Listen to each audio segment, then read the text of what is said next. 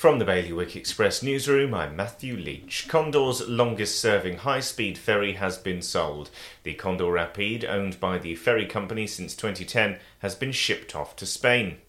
The lack of leisure and entertainment facilities for teenagers in Jersey is driving some to alcohol and substance abuse, according to a new report in which young islanders shared their experiences. In Life on the Rock, 21 children and young people aged 9 to 18 shared their experience of life in the island during the second day of his royal court trial.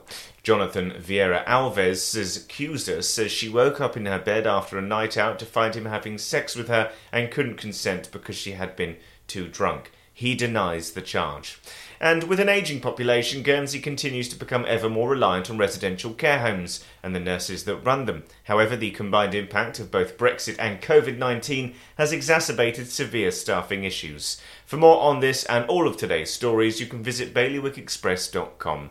Your weather today is going to be a cloudy day and misty morning, becoming brighter by midday. Wind will be a west to southwest, light force 3, and there'll be a top temperature of 18 degrees. And that's Bailiwick Radio News, sponsored by smarterliving.je.